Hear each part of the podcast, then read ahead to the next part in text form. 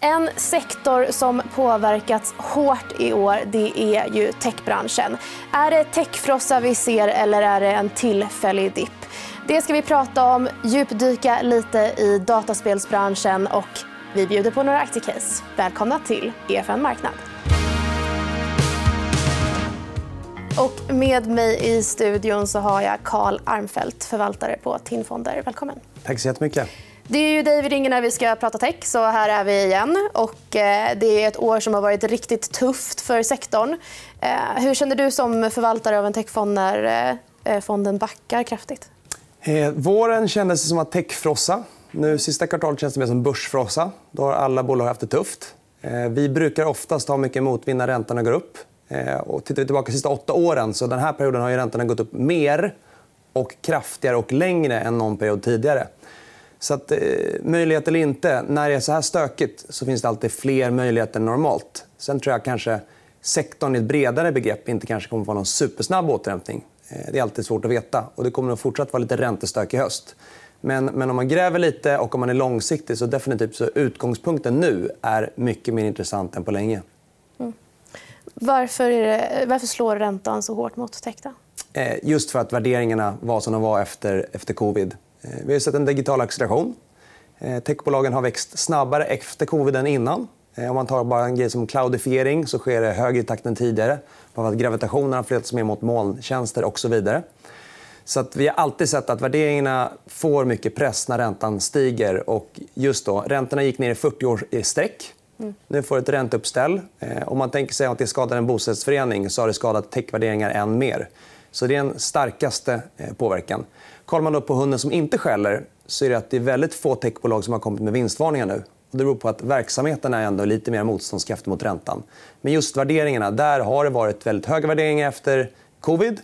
Och eh, kanske nu när man tittar lite mer framåt så borde räntekänsligheten vara lite lägre härifrån. Även för techbolagen. För att värderingarna ser inte ut som de gjorde eh, innan det här ränteuppstället. Mm. Hur känner du kring risknivån nu då för fonden i sig? Eh, nej, men risknivån, eh, värderingarna är lägre än på länge.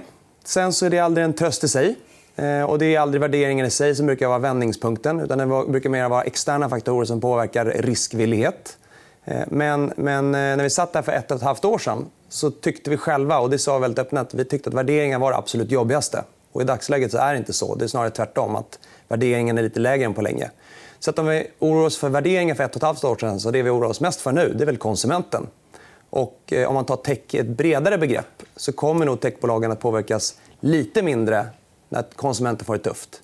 Men om tar områden som dataspel där kommer definitivt inte konsumenten göra att sektorn är immun.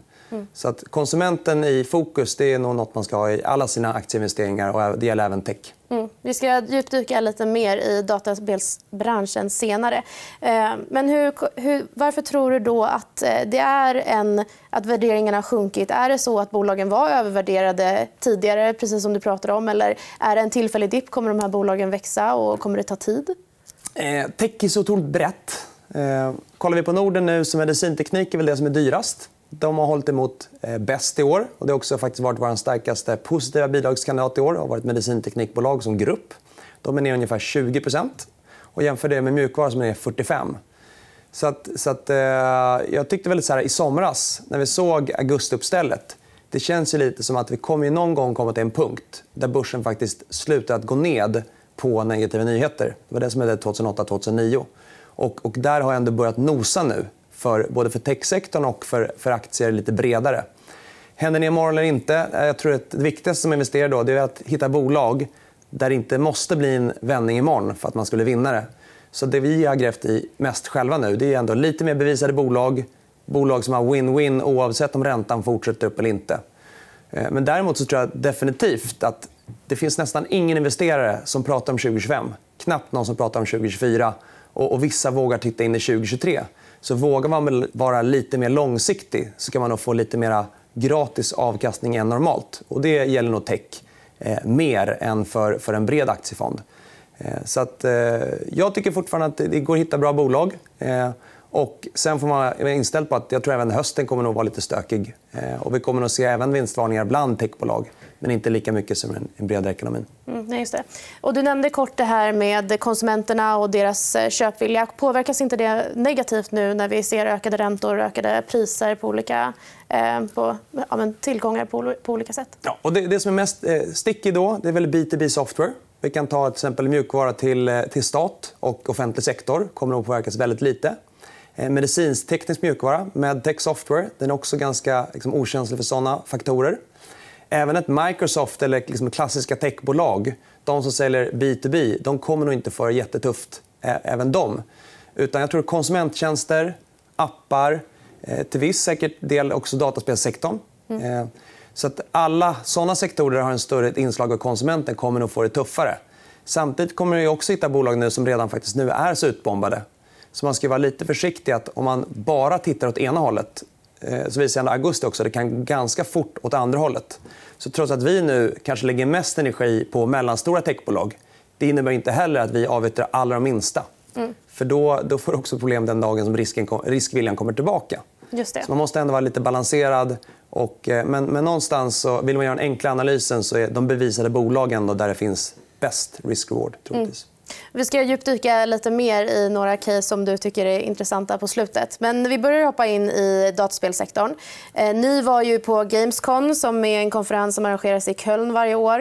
Eh, har du några spännande takeaways från den här konferensen? Eh, det är ju världens största dataspelsmässa. Mm. Och jag ska säga att största takeaway för oss var väl ändå hur breda och djupa, framförallt om du mäter per kvadratmeter, så var ju Embracer ett bolag som har blivit väldigt, väldigt stort. Mm. Eh, de har väldigt många titlar, eh, många olika delar och olika typer av titlar. Så att någonstans deras bredd och djup det kunde man faktiskt se om man gick till Gamescom. Så såg det inte ut för tre år sedan när vi var där senast, innan covid. Då var det ett mellanstort spelutvecklingsbolag. Embracer har blivit en, gigant inom dataspel. Och Embracer har ändå fallit mycket på börsen i år. Eh, har du någon spaning på det bolaget rent tillväxtmässigt? Tillväxtmässigt så tycker jag, om man tänker konsumenten... Ashmodee var det som stod ut mest positivt i Q2-rapporten. Det var den mest briljant lysande delen av Embracer nu när de har haft eh, ändå lite tuffare på spelutvecklingssidan i år.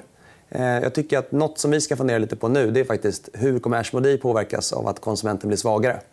Eh, över två, tre år tror vi fortsatt att Ashmodee kommer vara ett, ett kassaflödesgenererande eh, komponent i bolaget. Men där kan man nog vara lite mer kortsiktig motvind överlag så, så viktiga för dem är att alla AAA-titlar som de kommer ner nu, de har 25 stycken i pipeline, alla kan inte vara lika dåliga som Saints Row.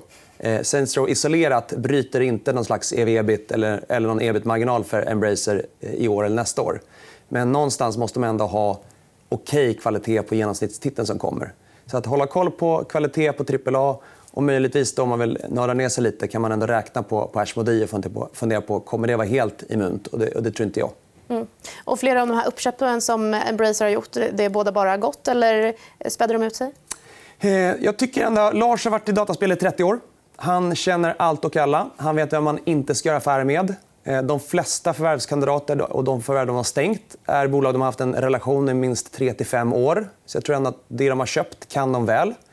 Eh, det kommer nog alltid vara lite stolpe in och stolpe ut. Jag tycker de flesta förvärven de har gjort har varit stolpe in efter att de har stängt. Och det i den mån att första titeln som kommit efter de stängt eh, förvärvet har oftast varit en bra titel som i princip kanske betalt tillbaka en tredjedel av köpeskillingen. Och så har det varit i flera, inte minst Gearbox. Eh, så att, tycker jag ändå att de har varit väldigt stringenta. Det finns en röd tråd. Eh, det kommer aldrig vara jättelätt att köpa bolag och konsolidera en sektor.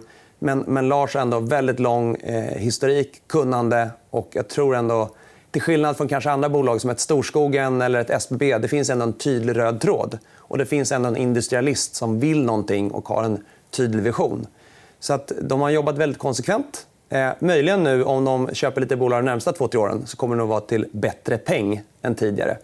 Så att något enstaka bolag så, så kanske man har betalt lite, lite högt. Men, men jag tror inte att de har betalt någon slags skyhög peng för dem de sista åren. Nej. Ett annat bolag som det har pratats mycket om det är Roblox som också har tappat mycket i år. De hade sin kapitalmarknadsdag i onsdags. Har du några lärdomar kring det? Ja, men jag tyckte att eh, av de kapitalmarknadsdagar vi har varit på i år så stack ändå Roblox ut lite. Eh, I att eh, det de gör är på riktigt.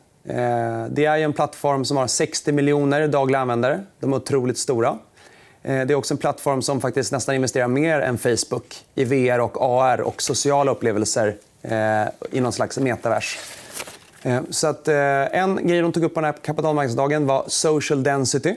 Och det är väl också känt nu när man är tillbaka på lite aktiekonferenser att man vill vara på den platsen där det finns en densitet av människor och saker som händer. Mm.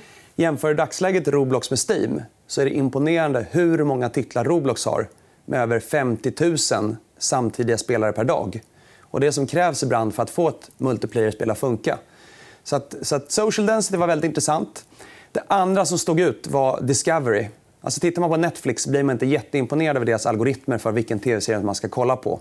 Och Roblox det är ett av kanske tio områden där de har investerat väldigt mycket. Men de vill bli väldigt, väldigt duktiga på att du ska upptäcka nya titlar.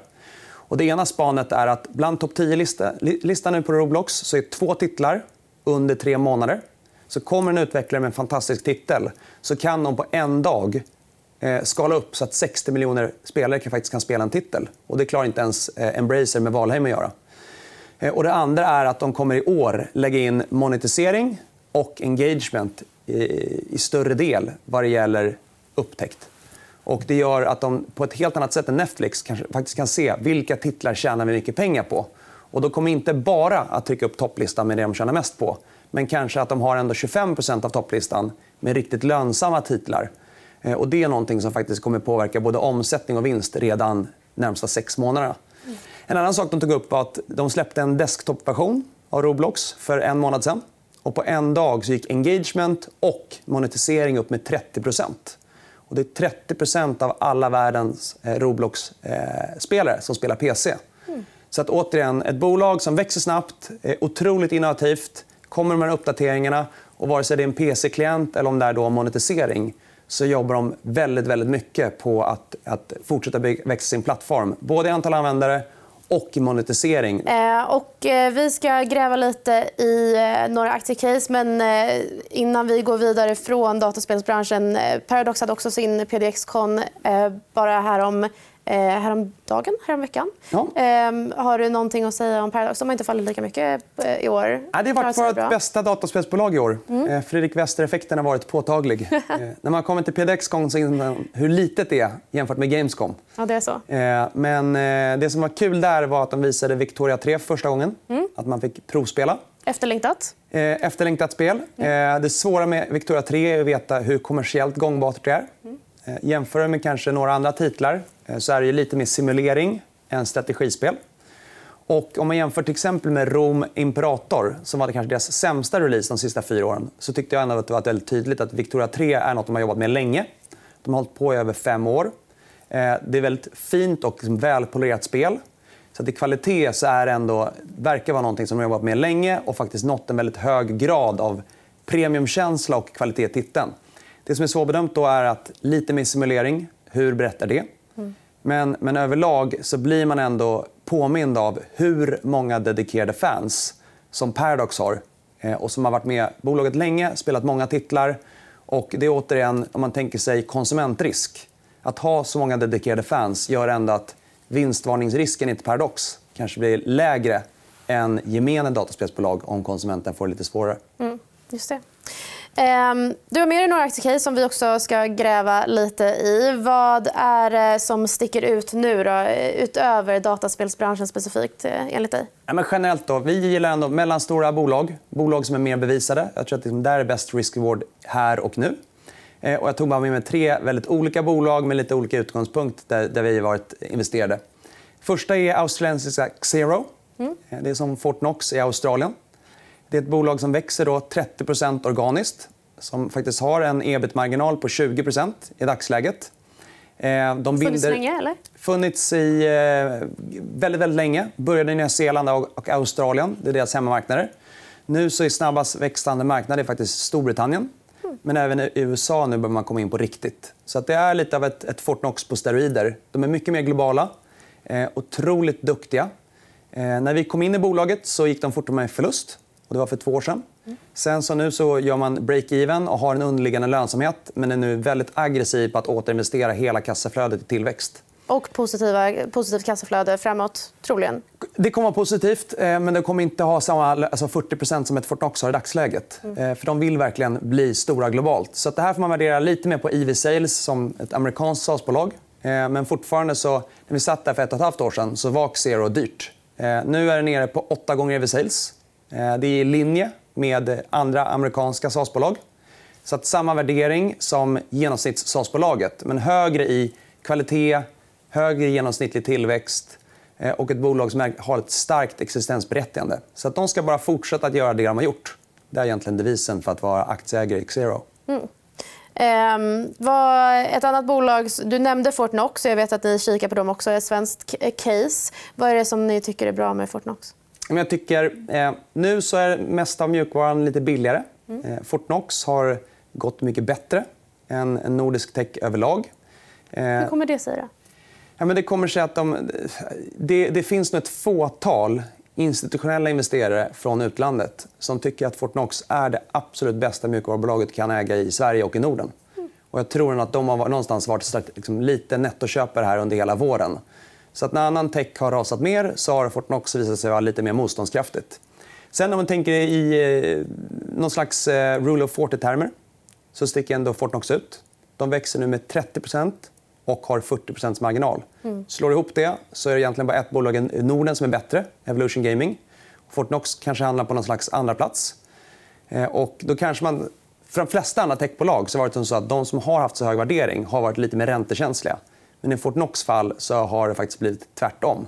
Eh, att de har också lite mindre bolag, kanske inte samma flöde som de har om det är ett stort bolag med OMX30. Så flyger lite under radarn. Men det intressanta det är ju att eh, de hade ändå nu kanske ett år av lite lägre organisk tillväxt. Eh, även Q4 Q1 så var det ändå svaga rapporter. Och nu i Q2 så... Eh, nya vd kom in för ja, lite mer än ett år sedan. Eh, han har lagt väldigt mycket tid på att fokusera bolaget. Och nu så får man lite hög organisk tillväxt igen. Den kröp upp över 30% så att någonstans så kanske man är tillbaka lite mer i sin sweet spot i att växa organiskt. Eh, de har börjat höja lite priser. Och eh, man skulle faktiskt kunna räkna hem Fortnox bara på att de ska göra prishöjningar i tio år till. Men, men någonstans vill vi, väl, vi hoppas ändå att de ska investera i produkt, göra eh, ännu mer saker, bli lite bredare inom, inom sitt kärnsegment.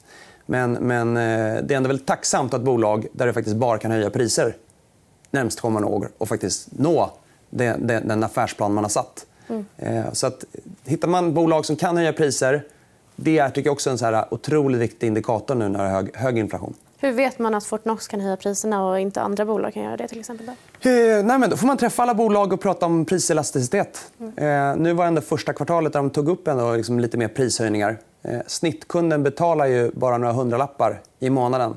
Och det värde du ger som redovisningsplattform kommer att gå upp över tid. Och tittar de på, på deras kunder som, som växer snabbast både i kundnytta men också i intäkter så använder de flera av Fortnox produkter. Eh, så, att, så någonstans så handlar det om att bara träffa så många vd man kan och försöka ställa frågan om just priselasticitet. Mm. Eh, det är inte bara bokföringsbranschen som är intressant. Du har med dig ett annat case också. Vilket är det sista? Nej, men jag tycker man ska inte glömma bort de största techbolagen i världen. Mm. Och jag tycker, bland de största så är det Microsoft som jag fortfarande är mest intressant. Eh, och det blir en slags lite bredare exempel på att de största techbolagen nu är under P 20 Eh, Microsoft ungefär 19 gånger i PE. Det är ett bolag som växer topplinjen 13% som växer ebit över det, säkert en 15, 16, 17. Ett bolag som har ökat sina vallgravar under coronaperioden. Och eh, någonstans, om man vill vara en riktigt, riktigt försiktig general och säger jag har ingen aning om börsen ska gå upp eller ned. Det känns dåligt med eh, energipriser. Eh, då tycker jag ändå att skulle man eh, kanske köpa tre, fyra, fem bolag som alla har samma situation och samma position som ett Microsoft och stoppa i byrålådan och vänta fem år. Det är väldigt svårt att se hur en sån strategi i alla fall ska förlora pengar.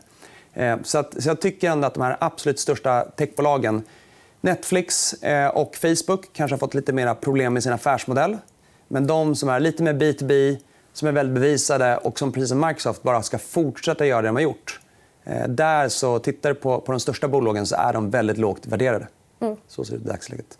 Härligt att höra. Då har vi fått våra insights för terminen här från dig, Karl Armfelt. Mm. Tack för att du kom hit. Tack själv. Och vi är tillbaka som vanligt på fredag. Och då får ni höra mer om biotech och läkemedelsbranschen. Glöm inte att följa oss på Instagram på EFN Aktiekoll så håller ni koll på vad som händer. Ha det bra. Vi ses sen.